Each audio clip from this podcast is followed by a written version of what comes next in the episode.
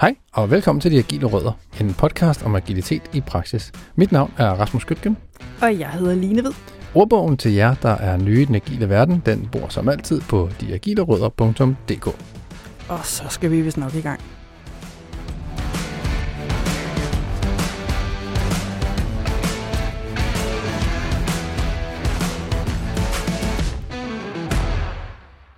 Vi har jo en gæst i dag, Rasmus. Det har og vi. det er dig, der har inviteret en. Det er rigtigt. Det er rigtigt. Hvem er det? Jamen, jeg har inviteret Annette Vendelbo ind. Mm-hmm. Og Annette, altså nu har vi jo vi har haft Rune inden, som er safe-ekspert. Ja. Og, og guru har vi faktisk også, tror jeg, vi har kaldt ham. det var der vist nogen, der kom til at kalde ham Ja, på. præcis. Han har ikke brokket sig. Nej, nej, så nej. helt, jamen, det må være rigtigt. Hvem kunne finde på at brokse over det ord? Er det rigtigt? Øh, men hvis vi skal holde os lidt der, så er Annette, hun er så Kanban-guru. Oh, Ja, ja, ja, præcis. exciting. Præcis, Ja, ja. præcis. Annette, hun er, hun er også lidt kalder sådan et agilt multiværktøj, fordi hun, hun, kan, jamen, hun kan det lidt af det hele, og hun har været Ja. her i rigtig, rigtig mange år i den agile verden, og hun har arbejdet rigtig meget med, med forskellige agile metoder, og hun har lært fra sig, og hun er ligesom hun er dybt involveret, og så har, er hun bare fortaler for Kanban. Jamen, det er hun, og, og det synes jeg er super fedt. Jeg mødte hende første gang på et, øh, på et kursus, hun Mhm. holdt, et Kanban-kursus, sjovt nok. Chokerende nok. Ja, lige præcis. Og, og jeg faldt ligesom hurtigt i snak med hende. Uh, vi deler mange af de samme holdninger og, og, og tilgange til det agile, og jeg synes bare, det er super fedt at høre. Og det er fedt at snakke med den slags mennesker. Ja, for pokker passionerede mennesker, der Ja. ved noget. Præcis. Det er topfedt. Helt Ja. ja. enig, helt, helt enig. Og jeg tænkte bare, det ville være genialt at få hende ind, ligesom til at snakke Kanban. Ja. Det er den ene ting. Og så er hun faktisk også involveret hos øh, PMI, altså Project Management Institute, Ja. og er med til at lave deres certificering inden for det agile. Nej, hvor sjovt. Ja, lige præcis. Ja. Så, så hun ved noget. Det må man formode, ja. Ja. Hun, hun lyder som en meget, meget øh, klog og erfaren dame. Helt sikkert. Helt Ja. sikkert. Er, der- er der noget, du tænker, vi skal, skal dykke lidt ned i sammen med hende, nu når hun er her? Altså, jeg ved ikke, om der er sådan et eller andet specifikt, men jeg er faktisk altså, ovenud begejstret for at få lov til at tale Kanban. Mm. Øhm, og det er fordi, altså, de- dem, der har lyttet til andre af vores episoder, de har nogle gange hørt mig sidde og mukke lidt over SAFE, og jeg synes nogle gange, det er for kompliceret, og bla bla bla. Hvor der vil jeg jo sige, der går Kanban den anden vej, at det er simpelthen mere enkelt. Mm. Og det kan jeg super godt lide. Ja. Øhm, og så altså, jeg er bare generelt fan af Kanban-boards. Mm. Altså det der med at, at visualisere og gøre arbejdet transparent, og man kan nemt se status på ting. Altså, jeg kan godt lide det der flow. Ja. Og så er jeg også fuldstændig vild med den der med øh, VIP, work in progress, have en grænse for det, fordi alle undersøgelser viser, hvis du fokuserer på en ting ad gang, så går det simpelthen hurtigere. Ja. Så, så der er simpelthen så meget ved, ved Kanban, jeg godt kan lide. Mm. Og samtidig så har jeg stort set kun siddet primært arbejdet med Scrum, så jeg kan også godt, altså det er måske mest det, jeg glæder mig til, det er at få lov til så at nørde det, Ja. og komme Ja, ud i nogle af, præcis. af afkrogene, fordi så meget har jeg ikke øh, arbejdet med det i praksis. Nej, øh, præcis. Eller i hvert fald ikke rendyrket Kanban. Nej, nej, jamen, Ja. ja. det, det, det byder jeg 100% ind på, det er jeg heller ikke. Øhm, men, men det er lige præcis også, fordi man har måske så mange, der er mange igen myter, ligesom der var i Safe, jamen, så er der Ja. mange myter om Kanban. Ja. Og der tænker jeg helt sikkert, at Annette, hun gør med til at ligesom aflive nogle af dem. Sikkert, ja. Så, Ja. så ja. Altså, jeg håber også, altså, at hun så har sådan, jamen altså bare nogle, nogle tips og tricks og øh, måske sådan nogle øh, øjenåbner. Nå ja, man kan også gøre sådan og sådan. Altså, jeg, jeg har med andre ord meget store forventninger om at være utrolig inspireret, når vi er færdige. ja, men det er jeg sikker på, at vi bliver. Skal jeg ikke smutte ud og se, om hun er klar? Afsted med dig.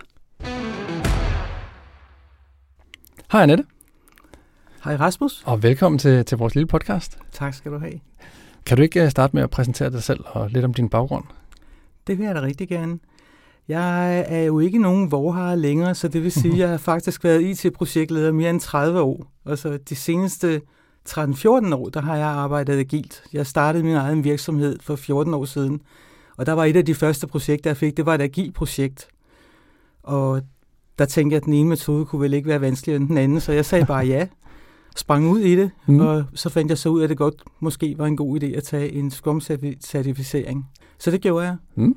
Øh, og så tog det ene det andet. Øh, jeg blev meget tændt af den hele ild der, og så på et eller andet tidspunkt, så fandt jeg ud af, at Scrum, det var jo altså ikke den der silver bullet og den gyldne vej til, til alt muligt godt. Der var nogle steder, hvor det ikke virkede, og så stødte jeg på Kanban. Så Mhm. kastede jeg mig skrigende ud i det. og de sidste 7-8 år, der har jeg nørdet helt til bunds i Kanban, og er efterhånden blevet uddannet på alle ledere kanter, så jeg er akkrediteret Kanban-træner, og jeg er akkrediteret Kanban-konsulent fra Kanban University.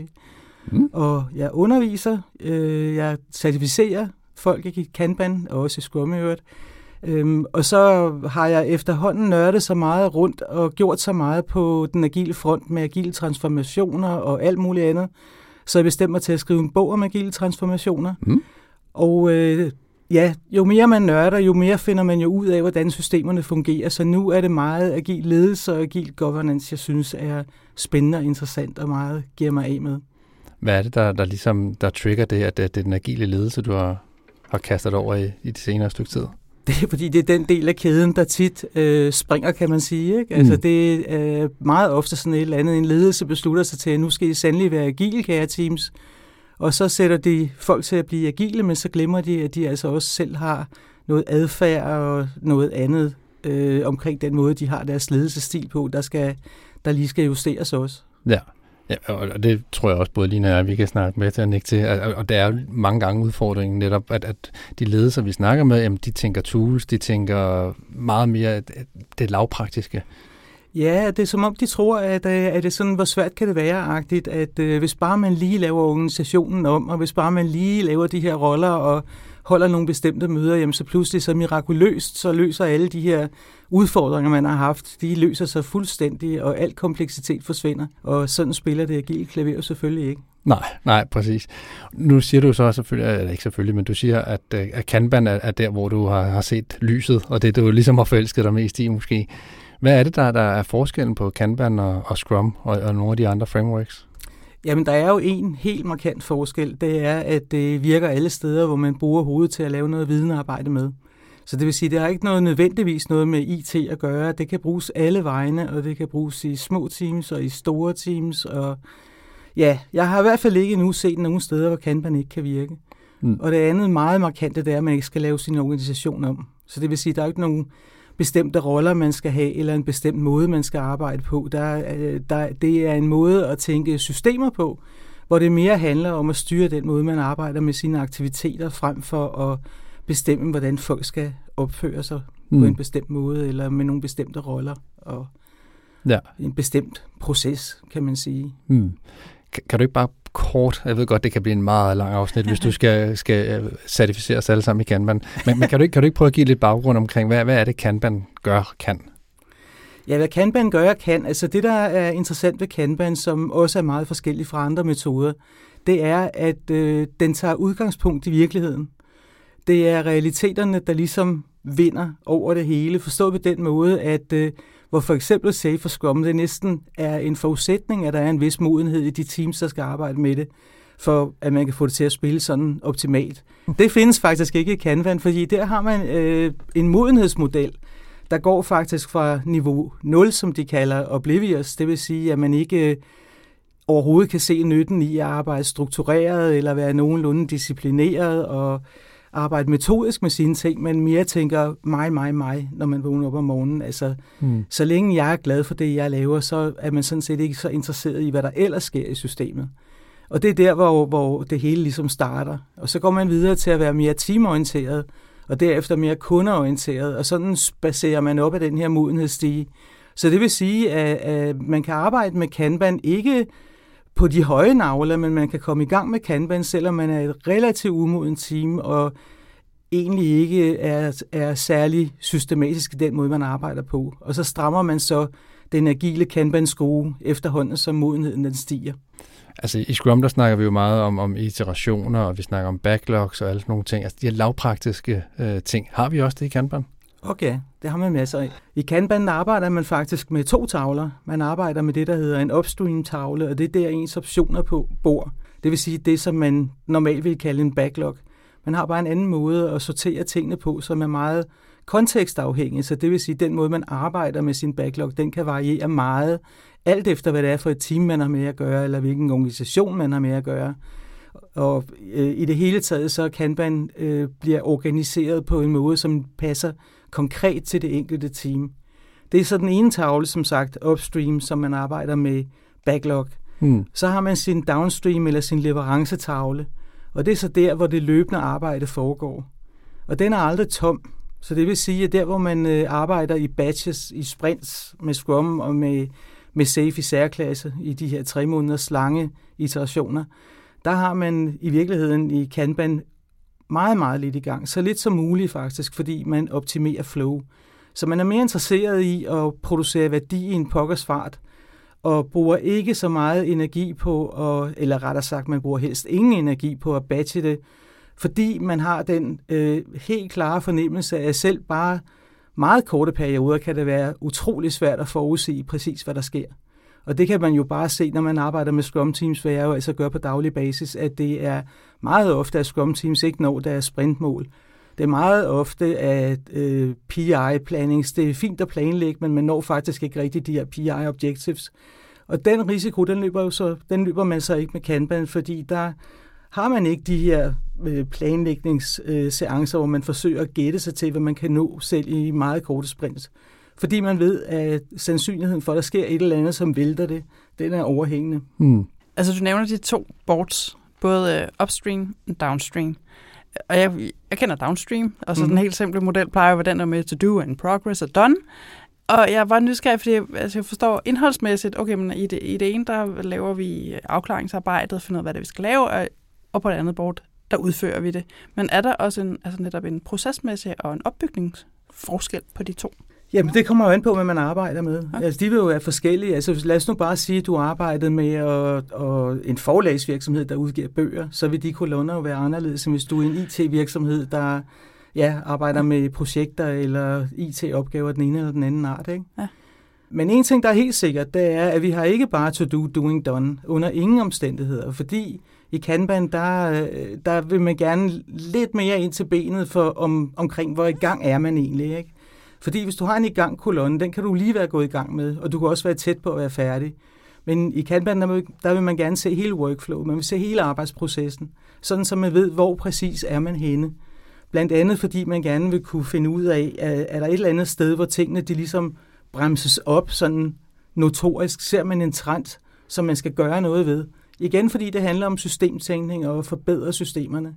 Og der vil øh, den der øgede transparens, der kommer ved at vide noget mere om sit workflow, end bare at man er i gang med noget, der vil man lidt dybere ned og finde ud af, at er vi i gang med at analysere et eller andet, eller er vi i gang med at teste det, eller er vi helt henne i enden, hvor, hvor der måske er en kunde involveret i at kigge på det. Mm. Hvad det nu kan være, det her workflow handler om. Ikke? Er der en grænse for, hvor mange steps, man så kan lægge ind i sådan en Kanban-board? Altså, Nej, det er der faktisk okay. ikke. Altså, jeg, jeg, der, jeg har set eksempler på, på boards, altså, der fylder en hel væg, altså ja. simpelthen en hel væg rundt om et hjørne, hvor de har upstream i den ene ende, og så har de det, man kalder commitment-punktet. Der er en stor fed streg ned imellem, og det, det er der, hvor man hopper fra sin øh, optionstavle, sit upstream board, og så kommer downstream. Der er det, man kalder et commitment-punkt. Okay. Hvad sker man, der i det commitment-punkt? Det, der sker, det er i commitment-punktet. Altså, øh, hvis jeg lige må vende tilbage til upstream-tavlen, mm. grunden til, den er så sindssygt vigtig, det arbejde, der foregår der, det er fordi, man har, man har simpelthen øh, målt sig frem til, når man kigger globalt og kigger på, hvad sker der i de her Kanban teams. Man har faktisk målt sig frem til, at raten af de ting, man afviser upstream, den er i nærheden af 50 procent, når man går når man går grundigt til værks. Og der kan I tænke, at hvis man bevidstløst bare laver det, folk beder om, øh, mm. så spilder man faktisk 50 procent af sin tid, hvis man kører det helt ud i, i, altså i den ekstrem. Ikke? Og det vil sige, at det der grundige arbejde, hvor man sørger for at sortere det fra, hvor man, man spørger sig selv, skal det laves? Ja eller nej? Og hvis det skal laves, skal det så laves nu, eller skulle vi hellere vente med det?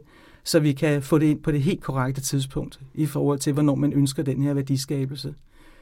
Men tilbage til commitment-punktet. Det er der, hvor det, der i virkeligheden er essensen i Kanban også, det er, at man aldrig laver noget, hvor man ikke ved, der står en kunde med åbne arme og er parat til at modtage det. Så det vil sige, at øh, når man hiver det ind i sin downstream-tavle, der hvor man har leverancerne kørende, det er der, hvor man ved, at man har en kunde, der er parat til at modtage leverancen. Og man ved også, at man har kapaciteten, og man har kompetencerne til at lave det, der er blevet bedt om. Hvordan som... Øh, Ja, det er jo en masse spørgsmål. Det er jo simpelthen kun fordi, vi er nysgerrige. Jeg er sikker på, at der er mange, der lytter med, som, som gerne vil have noget af praktikken, som, som måske ikke har den erfaring, du har. Men hvordan så, når vi i Scrum, vi har review-møder, og vi har øh, de her sprint, hvor vi ligesom stopper op og ser retrospektiv, og vi præsenterer nogle gange for kunden på, på systemdemoer i SAFE osv. Har, har vi noget tilsvarende i Kanban? Okay, det har vi masser af. Det foregår bare på en lidt anden måde. Øh, det, det med, der er en kommunikationsmodel simpelthen, og så alt efter, hvor, hvor, øh, hvor bredt at man arbejder med Kanban i virksomheden. Og man kan jo starte helt fra strategisk niveau, og så køre helt ned til det allermindste team. Øh, alt efter hvor man arbejder, så er der nogle bestemte møder, man afholder. Øh, men det, der er igen forskellen mellem Scrum og Kanban, det er, at de her kadencer, de kører ikke forankret omkring et sprint, så man gør det, når man har behov for det. Det vil sige, de kører i faste kadencer, men det kan godt være, at man for eksempel har det, man kalder replenishment-møde. Det er der, hvor man kigger på, hvad er de næste kandidater til at rykke downstream. Det gør man måske en gang om ugen. Så kan det være, at de fleste har daglige Kanban-møder. Man behøver ikke at have det. Hvis, hvis man synes, man spilder sin tid ved at have det, så lader man være. Mm. Man er ret fokuseret på øh, ikke at, at spille tid med at holde møder. Det koster penge øh, og, og værdifuld tid. Ikke? Så, ja. så hvornår og hvor tit man har møderne, det er også kontekstafhængigt. Så det vil sige, at man har de møder, man er nødt til at have for at have ordentlig styr på flow i sit system. Så, så der, må man, øh, der skal man altså tænke sig om at sige, i stedet for at vi har Scrum, og vi har et sprint, at det ligger bare fuldstændig fast, at man skal død og pine holde møderne lige nøjagtigt det, at det ene sprint starter lige så snart det næste slutter. Der har man sådan en lidt anden måde at kigge på tingene på, ikke? at sige, det er ikke the more the merrier, for eksempel som i PI-planning, men der er de folk til stede, der skal afgøre, hvad man skal have fra upstream og downstream. Og ideelt set, så er der også nogle kunder iblandt, fordi det tit er sådan, at der er mere end én kunde, der har krav til som de stiller til øh, et givet team. Mm. Og der vil man gerne have, at man er enige om prioriteterne, sådan at det ikke bliver et, øh, en teamslåskamp, ja. øh, hvem det er, der, der, der skal serviceres først, hvis man kan sige det sådan. Men at man allerede upstream er blevet enige om, hvad er det for nogle prioriteringer, vi har, sådan så det ligger fuldstændig knivskarpt. Og som sagt, når man så vipper det downstream, så har man committet sig til at levere det, og kunden har committet sig til at tage det. Mm. Så øh, det her med, hvor tit kunden så tager imod leverancen, det kan også være kontekstafhængigt. Øh, og det er jo der, hvor man må aftale sig frem. Altså det kan sagtens være, at man har en aftale med kunden om at vise noget en gang om måneden, eller en gang hver tredje uge, eller hvad det nu er. Men man forsøger så at holde de her forskellige møder, holde dem i en fast kadence, der så kan køre asynkront, mm. om man vil. Ikke? Det giver sindssygt god mening. Nu nævnte du før, at vi har ikke de samme roller. Vi har jo ikke en Kanban Master og en Product Owner og så videre, som, som vi har en Scrum Master i, ja, sjovt nok, i Scrum. Hvem er vi så? Hvem er det, der arbejder med, med upstream-bordet? Jamen, der er faktisk nogle roller, der med tiden har materialiseret sig. Og hvis vi snakker upstream, så snakker vi om det, man kalder en Service Request Manager – det, der, det, det i virkeligheden vil sige, man må kalde dem, hvad man vil. Man har ikke nogen diktater i Kanban om, at det død og pine skal hedde noget bestemt. Mm. Så hvis, hvis, lad os nu bare sige, at man kører et projekt. Det kan man nemlig sagtens gøre. Man kan kombinere Kanban med hvad som helst. Altså, det kunne sagtens være, at man i en organisation kører Prins 2. Har eksempler på at have haft kunder, der kørt Prins 2. Det var offentlige kunder. Men de vil gerne arbejde med Kanban, når de arbejdede i det daglige. Men lad os så sige, at vi har et projekt, der kører under, øh, med, med Prins 2 som øh, metode. Så kunne det sagtens være projektlederen, der siger, jamen det er så mig, der tager ansvaret for upstream-tavlen. Og så hedder den her Service Request Manager, det er så bare projektlederen. Mm. Og hvis vi kigger downstream, der har vi en Service Delivery Manager, som tit bliver forvekslet med et eller andet fra ITIL, men det er jo sådan set lige meget. Men det, det handler om, det er, at der er nogle serviceleverancer, der skal hen over disken, og der skal være en, der er interesseret i flow i den her delivery-tavle eller arbejdstavlen mm. downstream-bordet. Og det er altså vores Service Delivery Manager, og det kunne også være en projektleder, det kunne også være en Kanban Master, det kunne også være en Flow Master. Man må kalde vedkommende, hvad man vil, men man skal bare have en eller anden, der siger, jeg interesserer mig for flow og sørger for, at vi arbejder så, så øh, effektivt, som vi overhovedet kan. Altså holde øje med, hvad der er blokeret, hvor længe det er blokeret, hvorfor det er blokeret, hvad man har gjort for at fjerne de her blokeringer har vi nogle tværgående afhængigheder, der forsinker os, og alle den slags narestreger, mm. som kan forhindre en, ens aktiviteter i at flyde frit. Igen, det giver jo super god mening. Altså, mm. der, der, ja. netop fordi, som vi også snakker om mange gange i, i nogle af de tidligere afsnit, der, jamen, projektlederen er jo en, i hvert fald i, i Scrum og i SAFe, en rolle og en, et, en ansvarsområde, som bliver glemt. Fordi Scrum siger ikke noget om projektlederen, de siger Scrum Master og Product Owner. Præcis. Og, og, og, og så sidder der måske rigtig mange projektledere, der siger, hvad, hvad sker der så med mig nu, når vi begynder at implementere alt det her? Det kan jeg så godt forstå, at de spørger om. Altså, men hvis I lige tænker lidt over det, ikke? Hvad, en projektleder, hvad en projektleder laver.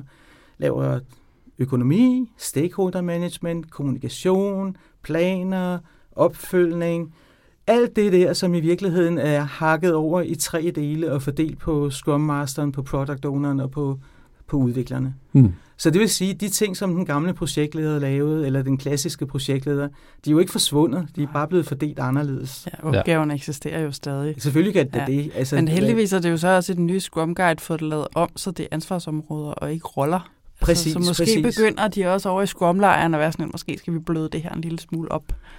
Ja, de var meget kategoriske i starten, ja. ikke? men altså, hvis man tænker over det, ikke, så øh, altså, det er jo fuldkommen ulogisk, at, at man for at køre gode projekter skal, skal have den her øh, hele stribe af ting, som man skal koncentrere sig om som projektleder.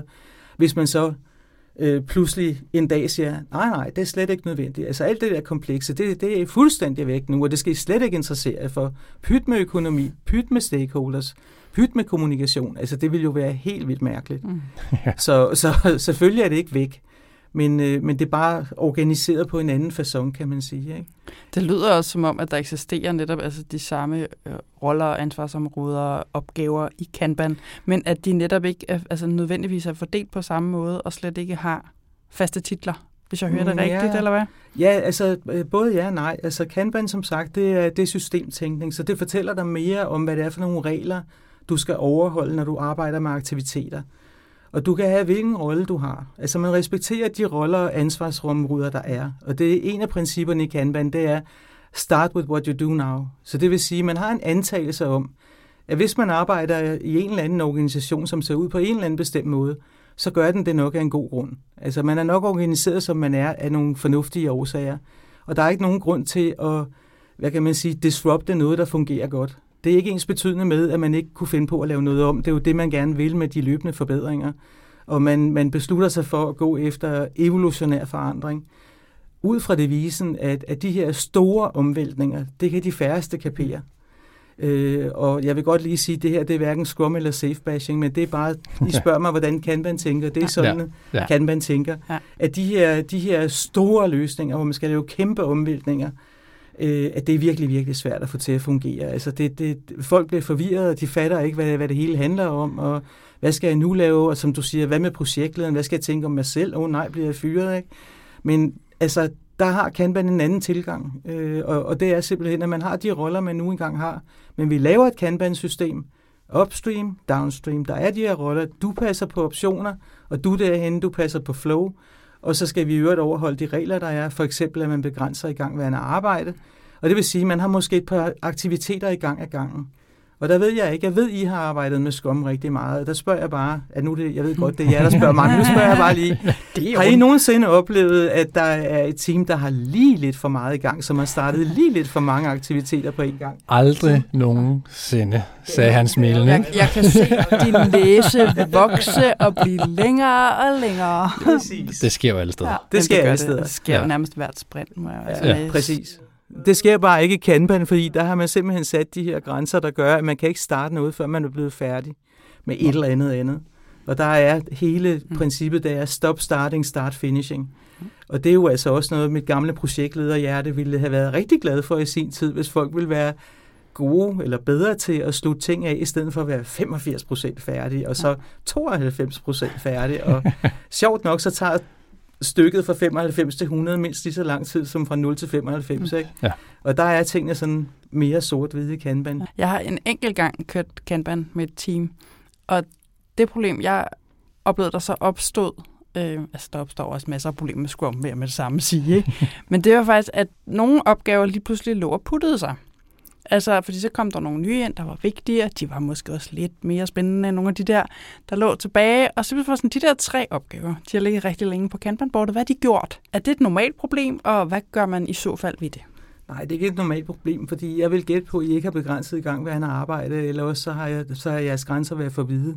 Fordi det, der er meningen med dem, det er, at der må ikke være nogen aktiviteter, der ligger idle, og der skal heller ikke være nogen personer, der sidder med hænderne i lommen og ikke har noget at lave. Mm. Men hvis I har nogle opgaver, som alle kan hoppe forbi, så er det fordi, I har for hvide grænser for i gang med arbejde. For der har hele tiden været noget andet at lave, som de bare kunne smutte ud om de her ting, de ikke bryder sig særlig meget om. Mm. Men det man så gør, fordi man arbejder jo med eksplicite regler, det er at sige, at når nu man har en, øh, en øh, service delivery manager, som interesserer sig for flow, Så vil man kigge på tavlen og sige, det var da alligevel pudset, nu har de her ligget der virkelig, virkelig længe, det var mærkeligt. Så laver man straks et regel med sit team på sit retrospektiv, for sådan et har man nemlig også. Og så siger man så, jeg har kunne se her på vores tavle, at vi har de her tre opgaver, der har ligget her øh, i øh, halvanden måned, og det er nogen, vi har brugt ned til fem dages varighed. Det lyder sgu mærkeligt. Hvordan kan det dog være? Og så laver man en regel, der siger, at hvis noget har ligget der længere end en uge, så skal den næste, der har ledet hænder, skal trække mm. den. Så det vil sige, at man, man prøver at kigge på, hvad der sker i virkeligheden, og så finder man ud af, hvis ikke det er hensigtsmæssigt, hvad kan man så gøre for at stramme op på den adfærd, øh, som jo måske nok er meget menneskelig. Altså, der er jo altid nogle hadeopgaver, som ingen gider røre ved med en ildtang, hvis de er slippe. Mm-hmm. Øh, men det forsøger man så at styre på den her måde. Man prøver at regelstyre det, så at sige. Ja, vi havde faktisk altså ret fine begrænsninger på, hvor meget der var i gang. Det var mere den der to-do-kolonne, hvor der lå nogle ting, der puttet sig. Den er også begrænset. Okay. Ja, det... Den er også begrænset. Ja, en af de ting, som jeg synes, der er svært nogle gange at, at få, få præsenteret for teamet og få snakket om teamet, det er de her kolonner, og hvad er det for nogle kolonner, vi skal have? Fordi selvfølgelig skal vi have in progress, skal vi have en testkolonne? Og der, der er nogle teams, som, som hvis man lægger det op til dem, siger, at vi har ikke brug for en testkolonne separat, vi har det bare i vores in-progress. Og der synes jeg bare lynhurtigt, det, det, det, hvis du så har en, en limit på din in-progress, jamen er det så de rigtige opgaver, der, der ligger in-progress? Altså du kan følge mig. Altså så bliver det måske udvikleren, der trækker og fylder hele limiten op til, til fem, hvis det er det, der er. Så ligger der fem udviklingsopgaver. Så sidder der to tester i teamet og siger, hvad skal vi lave? Fordi nu er der jo ikke plads til flere ting in progress. Men det er jo ikke et team til selv bord. Altså hvis der er tester, så skal det jo være en testkolonne. Alt andet vil være fuldstændig mærkeligt. Enten det, eller også er man nødt til at organisere sig anderledes omkring den måde, man arbejder med tingene på. Fordi, og det er jo der, hvor vi kommer hen. Altså, da jeg snakker om de her umodne teams, de her, øh, der startede på at være oblivious, øh, det vil jo, altså det vil, min, min tanke vil være, at det er nok sådan en team, vi har med at gøre. Fordi ellers så vil du aldrig nogensinde sige, at vi ikke har brug for en testkolonne. Det vil du ikke finde på hvis du bare var et nogenlunde moden Kanban-team, eller nogenlunde erfaren Kanban-team. Det ville ikke kunne lade sig gøre. Mm. Og hvis man så det her, øh, hvis man så det her mønster, så vil man i hvert fald diskutere det på, på et øh, retrospektiv, at det her, det spiller ikke, fordi I kan jo nok se, at der sidder to mennesker, ikke har noget som helst at lave, mens I sidder og udvikler på livet løs. Det er jo, det er jo åndssvagt. Mm. Øhm. Er, er det så her modenhedsskalaen kommer ind? Nu nævnte du den selv, og du nævnte den tidligere. Er, er det sådan, så man, man jo højere på skalaen man kommer, eller i højere modellen man kommer, jo flere praktikker tager man ind? Eller ja, hvordan altså, fungerer det? Kan man, det kan man egentlig godt sige. Altså, der vil være nogle praktikker, øh, du skal tage ind. Hvis ikke du begrænser i gang med arbejde, og hvis ikke du kontrollerer flow, og hvis ikke du visualiserer, så har du ikke et Kanban-system. Hmm. Punktum. Den er simpelthen ikke længere. Så kan man så sige, at det her med at skabe forbedringer i fællesskab ved at bruge øh, den videnskabelige metode, eller de her kadencer, jeg snakkede om, der vil man i, i, i sådan mere umodne, eller hvad kan man sige, mere øh, almindelige Kanban-teams, der vil, du, der vil du køre din, øh, din øh, team replenishment, kalder man det så, hvor man kigger i en backlog og finder ud af, hvad, hvad er de næste kandidater til vores arbejdstavle. Så vil du køre et Kanban-møde, og så vil du have et retrospektiv, og så stopper det egentlig der.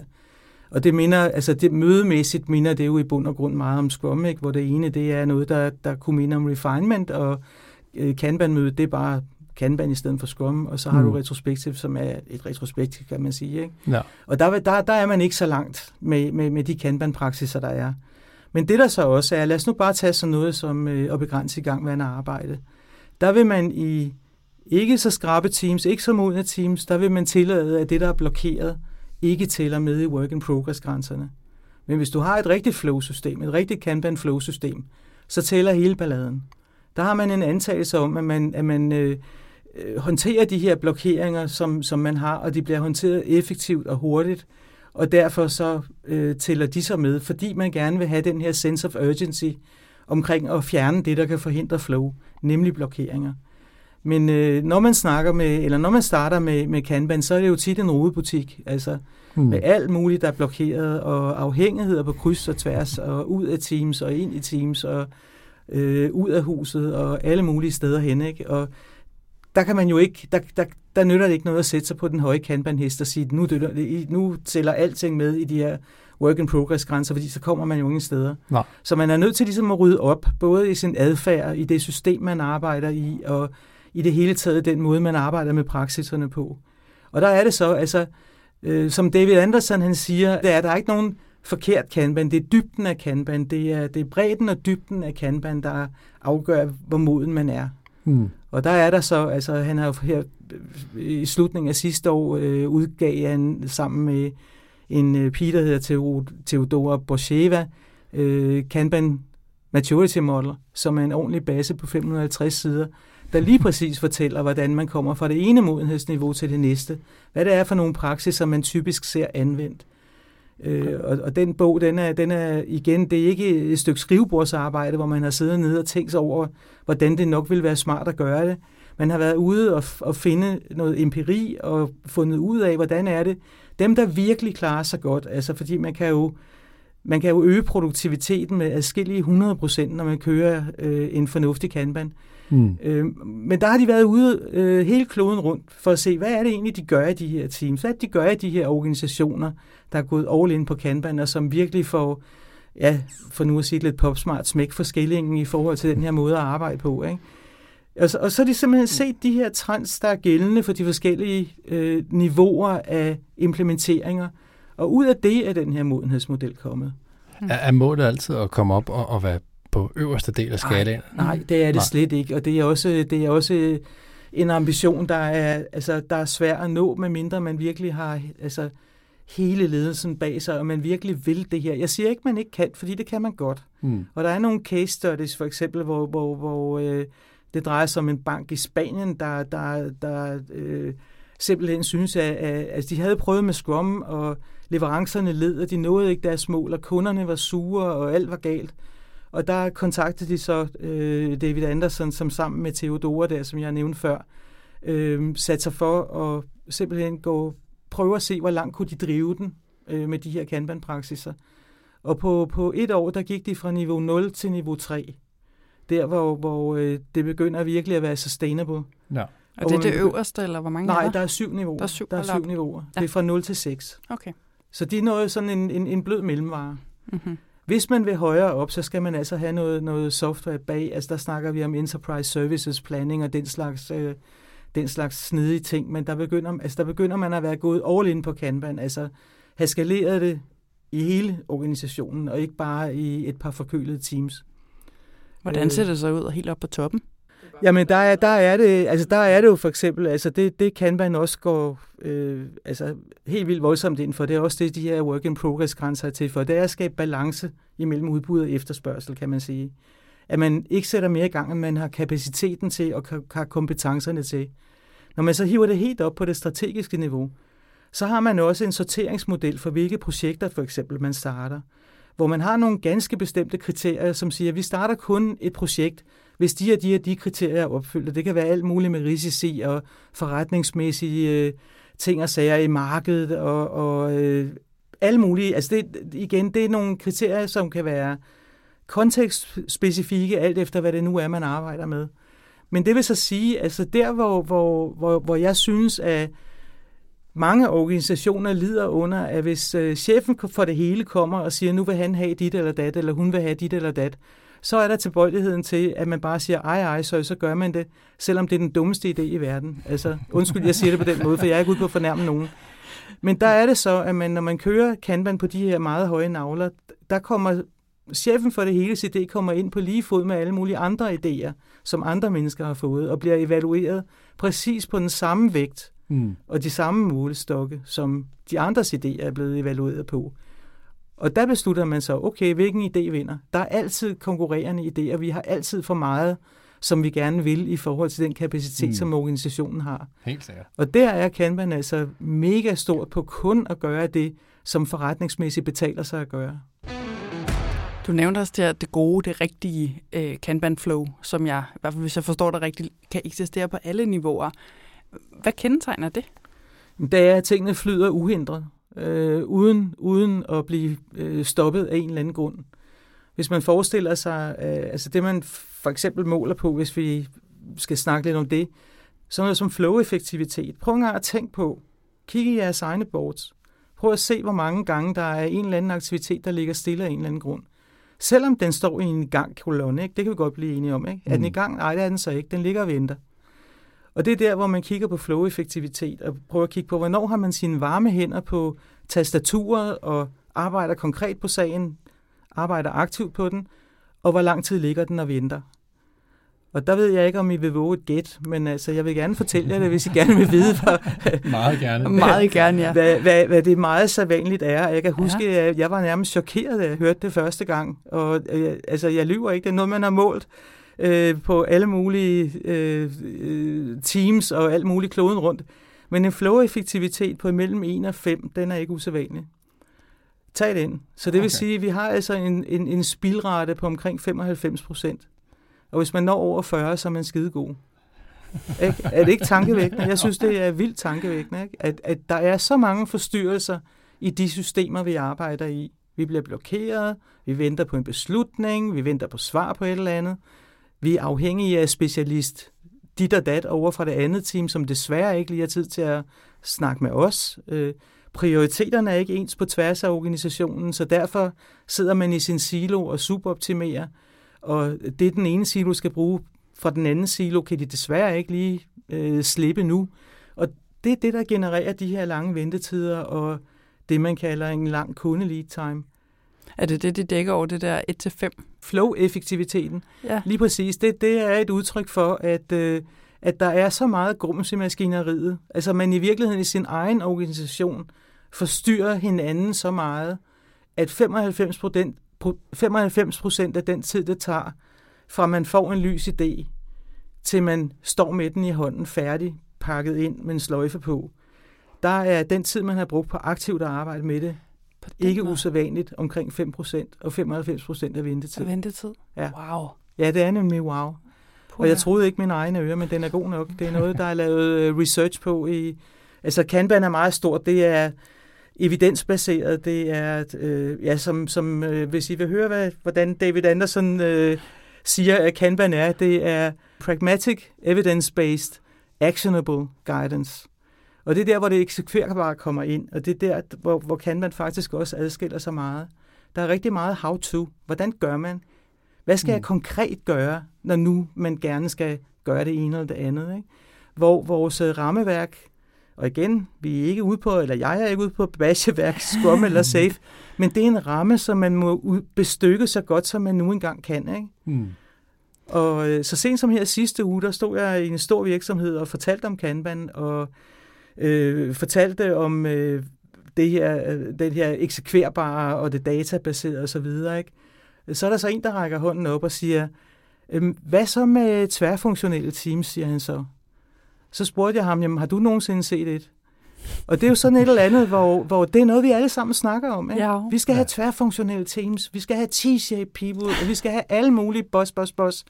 Og så er det bare, okay, velkommen til virkeligheden. Altså, jeg har aldrig set et tværfunktionelt team.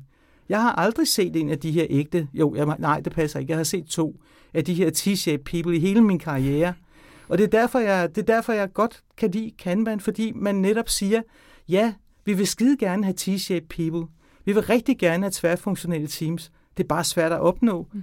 Og indtil vi bliver mere modne, så gør vi sådan her. Mm. Så har vi et system at arbejde efter, som virker, selvom man ikke har alle de her lækre ting, som man rigtig gerne vil have, men som faktisk er en forudsætning, hvis man kigger på Scrum by the book, eller Oh yes. Safe by the book. Ja. Ja. Ikke? Men jeg, så er det bare, at jeg ved godt, at det er lidt provokerende måske, men altså, det er bare sådan, at jeg godt kan lide den her velkommen til virkeligheden tankegang. Ja. Hvor man siger, at det kan ikke nytte noget, at vi har en eller anden flyvsk idé om, at vi alle sammen skal være på en bestemt måde, når nu det ikke er sådan. Mm. Vi har de teams, vi har. Der er nogen, der er knalddygtige, der er nogen, der ikke er så dygtige. Der er nogen, der er enormt flittige, der er nogen, der er knap så flittige. Og så er der alt muligt med ind imellem. Ikke? Mm. Og hvordan kigger du så på den her ikke så dygtige, knap så flittige person og siger, vil du lige tage og blive T-shaped? Det kommer ikke til at ske. Nej. Det, der i virkeligheden sker, det er, at hvis man ikke har de her topkompetente, tværfaglige, alt det her lækre, vi rigtig gerne vil have, jamen så tager det bare længere tid for folk, der ikke er særlig modne. Og det vil sige, at lead time bliver længere for de teams, der ikke er så modne, og som ikke er så, så øh, hvad kan man sige, kompetente, end det ville gøre, hvis det var, man havde den skarpeste kniv i skuffen til at udføre de her opgaver. Alting sætter sig i lead times. Ventetider, kompetencer, alt. Kan man på samme måde så også håndtere, altså det du nævnte før, Rasmus, det her med altså kompetencerne, som måske kan, når man lige nu kommer der bare en masse frontend arbejde ind, så hvad skal backenderen lave? Altså den slags ubalancer i, øh, i forhold til kompetencerne og de opgaver, der er. Det er derfor, det er så lækkert, at vi har en Service Request Manager. Fordi han skal jo være sikker på, at det, han fodrer ind i downstream-tavlen, det passer til det, som de mennesker, som lærer i det her team. Ikke? Og eftersom der er relativt lidt i gang i, i vores øh, downstream Kanban-tavle, lad os bare lege vi en, et team på fem, så er der måske en øh, til 12 aktiviteter aktivt i gang, og så ligger der måske maksimum en 7-8 stykker i køen. Ikke? Så det vil sige, at hvis man har styr på sin downstream-tavle og holder øje med den og ser, hvornår ser det ud som om, at der er huller og plads til, der kommer noget nyt ind, så skal man jo se på, hvem er det, der laver hvad her, og hvem er det så, der skal fodres med nok en opgave, hvis der er, der mangler noget øh, til frontenderen eller backenderen, eller hvad det kan være.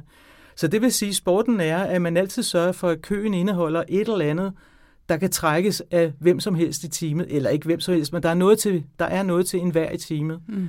Og at man så disponerer det, man laver upstream, når man kvalificerer de opgaver, der ligger der, sådan at det, der ligger klar til køen downstream, at det lige nøjagtigt passer med, med, hvad kan man sige, det man kan se kommer til at ske lige om lidt downstream. Nu underviser du rigtig meget i Kanban. Ja, det gør og, jeg. Og du er rigtig, du er rigtig mange steder, og det er, jo, det er jo super fedt, at der ligesom bliver, bliver spredt viden. Ser du, at, at, at vi gør noget forkert med Kanban, når vi kommer fra dine kurser, og så går hjem i vores virksomhed, og så begynder vi at implementere Kanban? Nej, det gør jeg egentlig. Altså igen, jeg, jeg kan jo ikke vide, hvad, hvad, hvad alle gør, der sidder på mine kurser, fordi mange af dem, de er jo åbne, og så går de hjem til sig selv og gør det, de nu gør. Mm. Men det, jeg i hvert fald hører, den feedback, jeg får, det er, at, at de går alle sammen hjem og gør et eller andet, der handler om at gøre workflowet bare lidt bredere end den her doing, ikke? fordi den siger ærligt talt ikke særlig meget om i gang var for noget. Ikke? Og det andet, de gør, det er, at de kan også godt se fidusen i at begrænse i gangværende arbejde, for alle kan være enige om, at vi har simpelthen for meget i gang. Og der kommer for lidt igennem pølsemaskinen. Og når jeg så står og fortæller, at hvis man skulle gøre sig selv en tjeneste, så skulle man begrænse i gangværende arbejde, og så skulle man arbejde med det, der hedder serviceklasser, så har man en gevinst på cirka 10-15 procent i den omegn. Det kan folk godt se for sig, mm. og det er der mange, der går hjem og gør med det samme. Men altså, der er, og, og, og det er ikke her, fordi jeg skal sidde og, og, og lege, at det her det er ikke til at finde ud af eller noget, men det er slet ikke det med det, jeg gør. Men der er nogle abstraktioner i Kanban, hvor man lige skal have vendt brikkerne rigtigt.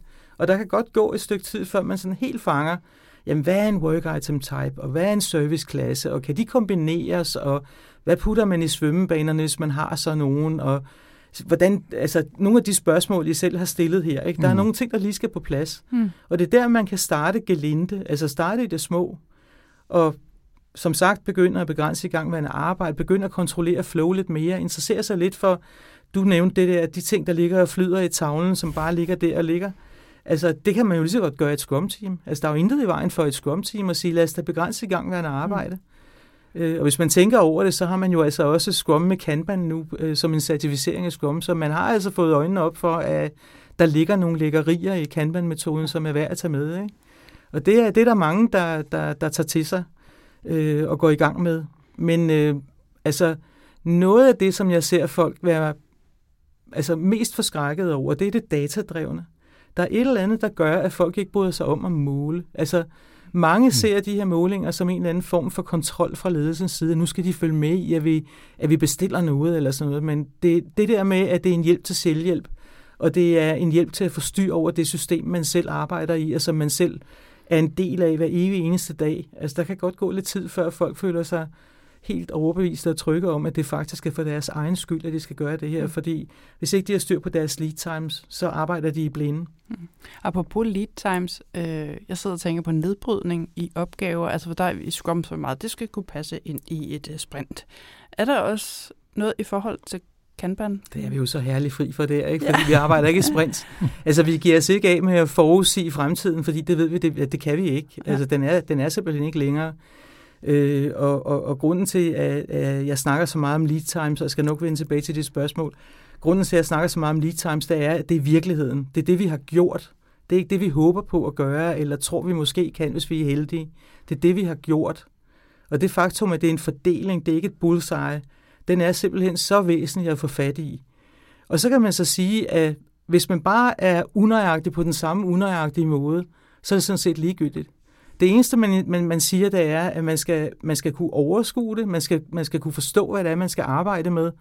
Og så siger det sig selv, at man, altså, hvis man gerne vil have flow, så skal man jo ikke have noget i, i en tavle, som kan ligge og, og, og glo der i månedsvis og halve år af, af gangen. Ikke? Altså, det har jeg da set nogle steder. Mm. Øh, og det kommer så nok ikke som et chok for jer, at de ikke er særlig modne der i de, i de teams. Men altså, man vil, man vil, gerne, man vil gerne bryde tingene ned, og, og der er, altså, her er der virkelig nogle vaner, som er sindssygt svære at gøre op med. Ikke? Netop fordi i Scrum har vi fået banket ind i, i, i skallen, at, at det her, hvis ikke man kan gøre det færdigt på et sprint, så kan du ikke have den her med inden. Og jeg kan godt forstå, hvorfor det er sådan. Og når man arbejder med Scrum, så er det jo fuldstændig indlysende fornuftigt at gøre sådan. Men hvis man tænker over det, altså, det vi gerne vil have, det er flow. Vi vil have tingene igennem så hurtigt, vi overhovedet kan. Det vil sige, at man skal nedbryde det, sådan, så man kan fatte, hvad det er, man skal i gang med. Det er mm. klart. Mm. Men om det så lige er den ene størrelse eller den anden størrelse, i stedet for at bruge tid på at kunstigt nedbryde noget, som man faktisk ikke rigtig kan nedbryde længere, så siger man så lad det være. At tage det ind. Hvis I kan forstå, hvad det er, der skal laves, og I kan få det ekspederet i en hundens fart, så tag det ind, uanset om det er to dage eller noget andet. Altså, det er sådan set lige meget. Så er der så nogen, der sværger til, jamen vi skal død og pine have brugt det ned til, lad os bare sige, nu siger jeg bare noget, øh, fem dages varighed for at sige noget, eller maks to dage, eller maks et eller andet. Og hvis man føler sig komfortabel med det i sit team, så skal man da bare gøre det. Det er det, der er så, så rart ved Kanban, at man kan sige, hvad, hvad giver mening for os her? Og hvis man er vant til i Scrum for eksempel at bryde det ned, og man kan gøre det nemt og uden kvaler, så bliv endelig ved med det. Mm. Er det så den her lead time, som vi så bruger til at forudse, hvornår vi kan få noget produktion? Altså, hvornår kan vi aflevere noget til vores kunde? Ja, det er spot on. Det er lige præcis det, man gør. Hmm. Fordi når man, øh, igen, vi har ikke snakket så meget om, om øh, aktivitetskategorier, men lad os nu bare, hvis vi, hvis vi nu siger, at vi er i en IT-verden, så er der nyudvikling, så er der også lidt bugfixing, fordi der var noget, der slap igennem vores kvalitetsfilter. Så kommer der sådan lidt ad hoc ind også. Og det kunne også være sådan noget med refactoring for eksempel. Og hvis man nu har nyudvikling, så vil lead time på en opgave med nyudvikling, den vil typisk være længere, end hvis du bare skal fikse et eller andet. Ikke? Men hvis du så har et billede af dine lead times per aktivitetskategori, så begynder du at kunne kigge ned i din upstream-tavle og se, hvad er det egentlig, vi har liggende der? Hvad er det for en slags? Og når man så kender sin lead time distribution, så ved man, at hvis nu man laver nyudvikling, så vil man være færdig med en aktivitet, og nu siger jeg igen bare nogle tal, jeg ryster dem lige ud af ærmet, at det kan tage mellem 3 dage og 37, bare for at sige et eller andet. Ikke? Fordi mm. vi husker stadig på, at vi har grumsemaskineriet, og der er ventetider og alt muligt andet. Så derfor er distributionen mellem 3 og 37 dage. Hvis det er bugfixing, så kunne vi godt sige, at det var imellem 1 og 5 dage eksempelvis. Og refactoring, det kunne så være et eller andet, der ikke var prioriteret helt så højt. Og det er jo så der, hvor serviceklasserne kommer ind i billedet. Det kunne måske tage mellem 25 og 53 dage, bare for at sige det. Hmm. Når så man begynder at have bare en lille smule historik omkring lead times per aktivitetskategori, så begynder du at kunne lave nogle fuldstændig altså, sikre prognoser, fordi du nu med meget høj sandsynlighed kan sige, at i, hvis, hvis du skal have lavet det her nu, og vi har det her i vores tavle, og lead time er mellem 5 og 35 dage, jamen så er, kan vi med 85 sandsynlighed levere det til dig på så mange dage. Ja. Øh, og det er det, der gør, at man bruger sin historik og det, man har præsteret i fortiden, på at lave en prognose for fremtiden, som er meget mere sikker end en krystalkugle, eller mavefornemmelsen, eller bedstemands bedste gæt, eller hvad ved jeg. Ikke? Ja. Og det er der, hvor, hvor, hvor hvad hedder det, øh, estimaterne kommer ind i billedet. Ikke? I Scrum, der sidder vi og estimerer os blå i hovedet. Hvis vi kender vores lead times i Kanban, så behøver vi ikke at estimere nogensinde. Fordi vi ved, hvad vi kan gøre. Vi har gjort det før mange gange, og vi kan sige, at det tager imellem 5 og 37 dage, eller hvad det nu er. Ikke? Ja. Og så kan man så sige til kunden, altså fordi, hvad lover man så? Siger man 5 dage eller 37 dage? Ja, det kommer da ved Gud an på, om alting går som smurt, eller man bliver forstyrret af et eller andet. Men du kan i hvert fald sige, med 85% sandsynlighed, så kan du få den på der. Ja. Og det er der, hvor de her SLA'er, som øh, man også meget ofte arbejder med i Kanban, fordi man godt kan lide at love noget, som man faktisk kan holde, øh, at de kommer ind i billedet. Og SLA'erne er baseret på ens lead time. Men, men det her work in progress limits, altså VIP limits, ja hvordan sætter man dem? Altså, fordi vi, vi, lad os sige, at vi har et team på fem, og vi skal alle sammen være i gang med et eller andet. Der, der er jo kæmpe forskel på, om vi har fire, i, eller fem, eller 12 opgaver i gang. Hvordan finder man det helt rigtige tal?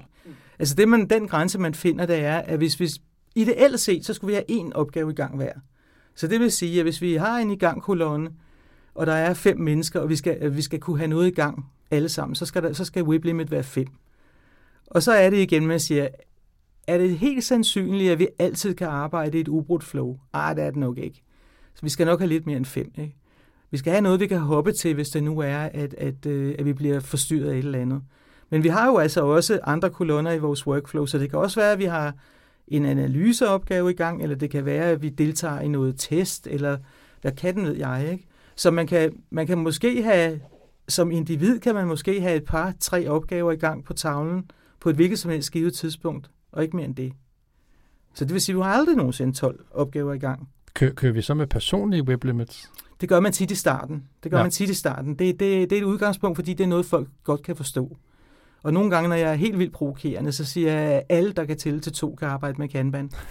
øh, fordi det eneste, man skal huske, det er, at du må aldrig have mere end to ting i gang ad gangen. Nej. Bare for eksemplets skyld, ikke? Og så kan man sige, at hvis man kører, og det er der igen, modenheden kommer ind i billedet, i stedet for at sige, når man, hvis ikke I kan whip-limite hele jeres Kanban-system, så kan I desværre ikke køre med Kanban. Så siger man, det vil være dumt. I stedet for så siger vi, lad os starte med whip limits per person. Hmm. Vi må have to ting i gang hver. Ikke? Overgår man så senere til at sætte det på øh, kolonnerne i stedet Det gør man typisk, fordi Okay. okay. det, der, det der er en, øh, hvad kan man sige, det der er et signal, når nogen er nødt til at have person whip limits, så er det tit et signal øh, på, at man stadigvæk kontrollerer og styrer personer og ikke opgaver. Mm. Og Kanban styrer opgaver og ikke mennesker. Hmm. Der, der er jo også en del myter omkring Kanban. Må ikke. Ja, præcis. Og, og dem støder vi jo på. Altså den, den, som jeg i hvert fald hører rigtig tit, det er, at vi kan ikke gøre det i et udviklingsteam, vi kan kun gøre det i et team, der kører drift eller operations, fordi det, det egner sig kun dertil. Ja, og det er jo altså noget vrøvl, øh, som også jeg var lidt inde på før. Men altså her har Safe så heller ikke gjort Kanban nogen tjeneste, fordi hvis nu man skulle finde på at kigge i Scaled Agile Framework, så vil man se en beskrivelse af, af Kanban som det, man bruger i operations teams og de her små øh, maintenance teams og sådan noget. Og det kan godt være, at man synes sådan øh, i Scaled Agile Framework, men det er altså simpelthen skrubt forkert. Man kan bruge det overalt, hvor man bruger hovedet til at levere en eller anden service. Overalt. Projekter, udviklingsteams, store teams, små teams, hele organisationen, øh, marketing, og ikke kommunikation. IT. Ja, øh, præcis, hvad du skulle sige. Og, og netop ikke kun IT-projekter. Nej, nej. Jeg arbejder aldrig nogen steder uden at have en kanban-tavle, og bag mit skrivebord derhjemme hænger der en kanban-tavle. Og det gør jeg, fordi det er min, øh, hvad kan man sige, min, min forlængede hukommelse, kan man sige. Ikke? Hvilke andre myter møder du omkring Kanban, når du er ude og snakke med folk? Jamen altså, jeg, jeg møder jo tit den der myte med, det er bare, om det er jo sådan en plat opgavetavle, og så ligger tingene og sådan svømmer lidt tilfældigt rundt der. Øh, og der er også rigtig mange, der tror, at Kanban ikke kan skalere, for eksempel. Ikke? Mm. Og det er jo øh, det, det er simpelthen så ærgerligt, fordi det, det kan skalere op og ned og ud og ind og frem og tilbage. Og som sagt, de organisationer, der har valgt at gå all in, de er sindssygt meget mere effektive, end, øh, end de var, før de gjorde det. Der er mange underlige myter. Altså det er sådan et eller andet, Kanban er sådan sekunda agile, eller Kanban er ikke rigtig agilt, eller noget i den stil. Ikke? Og, og, og intet kunne være mere forkert, fordi hvis man tænker, hvad det egentlig er at være agil, så er det jo for pokker at levere så meget som muligt, så hurtigt som muligt, i en ordentlig kvalitet. Ikke? Ja. Hvad er det, når vi skaber flow? Hvad er det, når vi optimerer flow? Så er det jo netop det, man gør. Ikke? Ja. Så der er ikke noget øh, sekunda-agilt over Kanban. Det er agilt på de høje navler, kan man roligt sige. Men der, der er jo gode ting ved, ved, ved, ved alle de forskellige agile frameworks og metoder, vi har. Lige Så i stedet for at rende rundt der og lægge arm om, hvis metode der er Ja. bedst, altså skulle vi ikke bare Ja. arbejde sammen? Og der har vi også snakket om med tidligere gæster Ja, omkring, at det kunne være fedt, hvis vi begyndte at snakke alle de her ting, lavede det agile værktøjskasse. Ja, den agile Ja, ja, og- værktøjskasse. fik den Ja. fyldt op. Altså Ja. netop fordi, der, der er rigtig mange gode ting for, for Safe. Altså Safe gør rigtig mange gode ting. Kanban gør. Les har også rigtig mange Ja, fede ting. absolut. Scrum har mange fede ting. Det- Nexus, altså Ja, lige præcis. Ja. Og det er jo praktikker, det er jo værktøjer, som, som vi skal tage til os for at understøtte vores agile mindset. Annette, tusind, tusind tak, fordi du havde lyst til at komme ind og snakke med os. Det har været utrolig inspirerende. Selv tak. Det har været en kæmpe fornøjelse, og jeg elsker jo at fortælle om Kanban, når jeg hvor som helst og når som helst, jeg kan slippe afsted med det. Så jeg er glad for invitationen. Tusind tak, fordi I gerne ville Det snakke var med mig. fedt at høre. Hvis Tusind man, tak. hvis man nu har lyst til at, at høre mere Kanban, og man har lyst til at, at komme i kontakt med dig, og må, måske øh, vide lidt mere, hvordan kan man så det? Ja, altså man kan jo til hver en tid maile øh, på annette Man kan også gå på min hjemmeside, og så vil jeg sige, jeg har faktisk også en podcast, der hedder Den Agile Agenda, Mm. Og det er her, hvor jeg beskæftiger mig meget med det, der er svært ved de agile systemer. Øhm, så, så det er der, hvor, hvor, hvor jeg river glansbillederne i stykker og forholder mig til det, som folk har kvaler med. Så hvis man er interesseret i det, så kan man lytte på det. Jeg er også på LinkedIn, jeg er også på Facebook, så jeg, I er velkommen til at connecte med mig. Der er masser af muligheder. Der er masser af muligheder. Og vi sørger selvfølgelig også for at linke til det hele i Vi vores linker note. til det hele. Det vil være pænt af jer. Tak skal I have for det. Tusind tak, fordi du har lyst til at være med. Selv tak. Det var Annette. Det tror jeg da nok, det var. Det må man sige. Hvad, hvad tænker du? Øh, Jeg tænker en hel masse, faktisk. Øhm, først og fremmest er jeg bare sådan kanban begejstret, efter at, at have snakket med Annette. Øhm, så hun smitter. Ja. Hendes begejstring for kanban smitter helt vildt. Helt sikkert. Øhm, og, og jeg sidder og prøver at tænke, hvad, hvad, hvad var mest fantastisk? Altså, jeg tror, hvis jeg skal starte et sted, så der, det jeg rigtig godt kan lide, det er faktisk, det hun taler om det her med den langsomme transformation. Mm. Og hun siger, jamen Kanban kan vi bare starte med. Ja. Og vi møder teamsene der, hvor de er. Ja. Der slår jeg flikflak gennem lokalet. altså fordi, jeg, altså, nok fordi, jamen det er også der, jeg selv har lyst til at starte. Ja. Øhm, og jeg synes jo, det har vi jo talt om mange gange, så jeg undskylder lige, hvis der går, går rundt hyl i den. Ikke? Men det der med, at man får så travlt med at sige, hvad siger Scrum Guiden, eller hvad siger Safe håndbogen, Mm. og nu skal vi død og pine gøre, som der lige står. Og så stod man på en pokkers masse problemer, fordi organisationen og teamsene ikke er der endnu. Ja. Så den der med, at hun siger, lad os starte med at se, hvordan fungerer det allerede? Så lad os lave et Kanban flow baseret på det. Lige præcis, fordi Jeg der, er der findes fan. som, jamen præcis, og der er så mange dygtige øh, projektledere og, og, jeg skulle sige product owners, men, men, men folk, der sidder med det ansvar omkring øh, requirements og krav om, Ja. hvad vi skal lave, lad os da møde dem, lad os da udnytte, at de kan en masse ting, Ja. og de har en masse viden, og de har arbejdet i de her virksomheder, som har en eller anden projektmodel, som har fungeret i mange, mange år. Så den der modenhedsmodel, som, som hun snakkede om, Ja. lige præcis, lad os komme ind og møde dem der, hvor de er. Her for pokker. Hvad med dig, Rasmus? Jamen, jamen det, det er meget det samme. Altså, jeg, jeg kan godt lide tanken omkring også, at det er, at det er flowbaseret, og det er meget fokus på lead time. Altså, jeg synes, det giver rigtig god mening at måle, hvor hurtigt får vi ting igennem pølsemaskinen. Altså, jamen, men, men, men præcis, i stedet for at fokusere måske kun på de sprints og de sprintsmål, som vi har, det giver også rigtig god mening i mange sammenhæng. Men det der med, at vi kan måle, hvor lang tid er vi egentlig om at, at, at få noget igennem, hvor er det, vi har blokeringer, hvad er det, vi skal slå ned på, hvor er det, vi bliver, øh, bliver, kan blive bedre. Det synes jeg, det giver sindssygt god mening. Ja. Altså noget af det, jeg også synes var ret fantastisk, altså apropos ikke bare flow, men og lead time, eller jo, måske flow, det var det, hun, sagde, hun fortalte med de her upstream. Ja. Altså i virkeligheden det, man i, øh, i, i Scrum-verden vil kalde refinement, altså, og også discovery, som man jo også bruger flere steder. Ikke? Det der med, når vi undersøger, hvad det er, vi skal lave, og vi får det defineret ordentligt og sådan noget, hvor hun sagde, 50 procent bliver simpelthen afvist. Mm. Det er rigtig tankevækkende, fordi jeg har faktisk, det er noget, jeg har, har kæmpet med, og, og synes jeg stadig ikke kan kæmpe med. Altså det der med at virkelig få lavet en ordentlig sluse for ting, der kommer ind. Ja. Og, og så det der med også at have fokus på at have en god proces der, og måske endda have det fokus, der hedder at få sorteret godt og grundigt fra. Det er jeg meget, meget stor præcis, fan af. Præcis. Og så synes jeg, det det, hvor jeg ligesom bed mærke, at nu lærte en masse nye ting, men en af de ting, jeg rigtig godt kunne lide, det var netop, at vi har de her to uh, Kanban boards. Upstream, downstream. Yes. Altså vi alle sammen, tror jeg, vi kender downstream boardet. Vi kender alle sammen fra vores Scrum teams. Vi har de her kolonner, vi flytter det, om det så er i Jira eller i, i hvilket som helst værktøj, vi nu engang bruger, så har vi de her kolonner, som vi flytter ting i. Men at vi også har det før. Ja, lige præcis. Altså, Ja, jeg ja. synes, det er genialt. Ja. Ja, sige, så ved, jeg synes, at Annette gjorde sig virkelig umage, og hun sagde jo flere gange, at hun vil ikke lave noget scrum-bashing. Jeg vil så gerne mm-hmm. række lappen i vejret. Jeg vil gerne lige lave lidt scrum-bashing, hvis det er okay. Fordi noget af det, jeg, hvor jeg netop også synes, at scrum kan blive pseudo, det er, når vi sidder, altså det med nedbrydningen. Mm. At det altså nogle gange kan blive pseudo, at noget skal passe ind i et sprint. Fordi hvad nu, hvis du står med en klump arbejde, som ja, du kan nedbryde i flere delopgaver, men det er en klump, der naturligt hører sammen og tager cirka tre uger, og dit sprint er på 14 dage. Ja.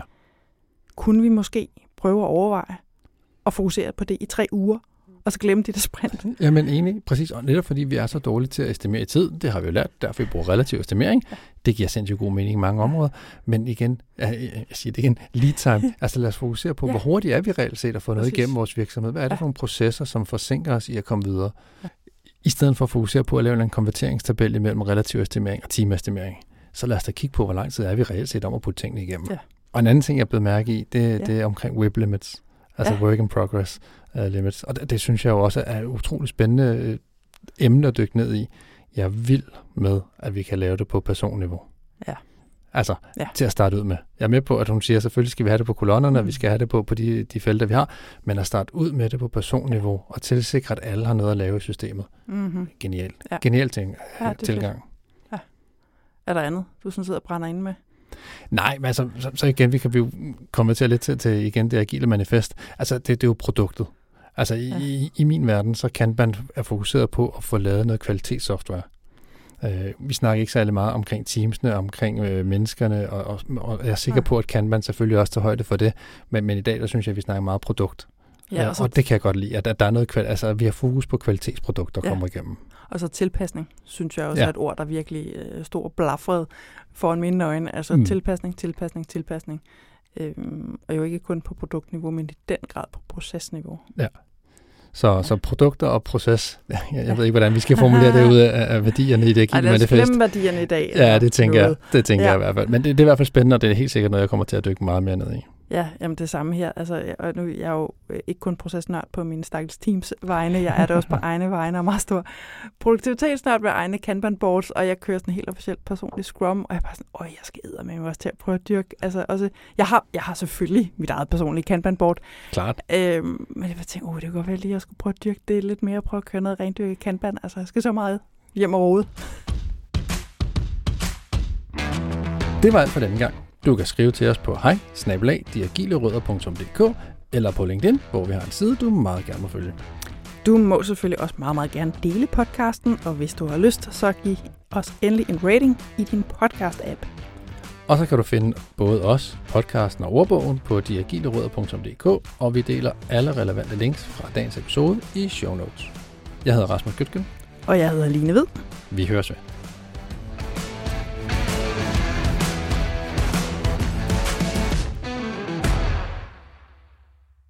Nå. Skal ledningen ikke på højre side? Nej, på venstre side.